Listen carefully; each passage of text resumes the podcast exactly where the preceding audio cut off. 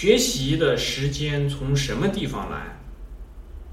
就是所有的碎片的时间，所有的碎片的时间，它这个学习啊，比方说，你这个学这个大部头的这个知识啊，你必须要给自己大块的时间，因为那种学习啊不容打断，一打断必须重来。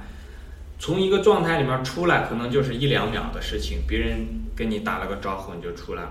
但是你要再进去五分钟最少了，这属于这个进入状态比较快的人，你这五分钟才能重建自己的构思，然后才开始进入那种高吸收状态。然后你可能学了，再学了十分钟之后，真正的学习啊，它是非常非常消耗人的脑力的。真正的那种大容量的这个学习的时间呢？几乎我我认为啊，五分钟，就以我个人的经验，十分钟，最多不超过半个小时，这个人就已经累的必须要睡一会儿。而那种说小块的时间呢，它非常适合，比方说以前啊背单词这种，那就小块的时间；《论语》这种就学一句话，哎，这个你就把这个放在小块的时间。当然，《论语》这种书啊，它既有它需要。长时间沉浸其中的学习，也有这种需要你逐字逐句去理解的地方。你就把碎片的时间，比方说，哎，坐这个公车，你在路边等着是吧？站着也是等着嘛，你还不如拿一个那个微缩微缩版的这个《论语》是吧？每天看两句，然后这个页往上一这个别一下啊，反正是比较便宜的书嘛，也不是特别之金贵。那。这个可以经常的放在兜里，拿出来就可以看一下。啊，背单词的也是这样，这是放在碎片时间，因为背一个单词和下一个单词这个时间不会太长。你说我花了半小时背了三个单词，十分钟一个，这有点过分，对吧？就有点过分，这个效率太低了。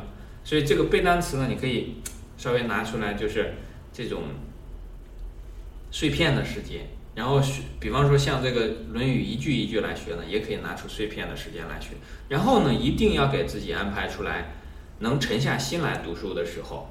其实这种沉下心来的时候呢，我觉得对每个人来讲都有很多的时间。比方说等车的时候，有的时候去飞机场，哎，行李箱里面就可以放一本书。哎，坐高铁你也可以放一本书，对吧？你回了家，每一个人我不相信有那么之忙。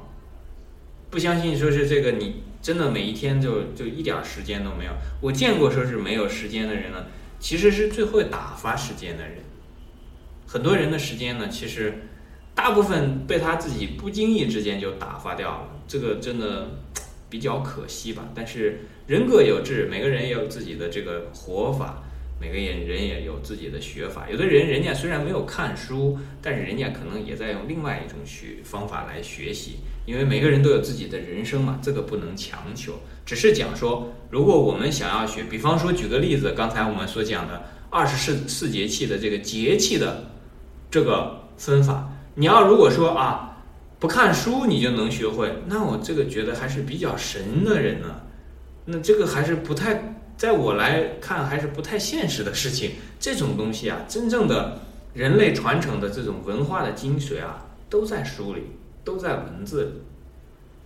你的这个，别说是这个不看了，你就看书的时候，你的文字功夫不过关，恐怕你都学不好。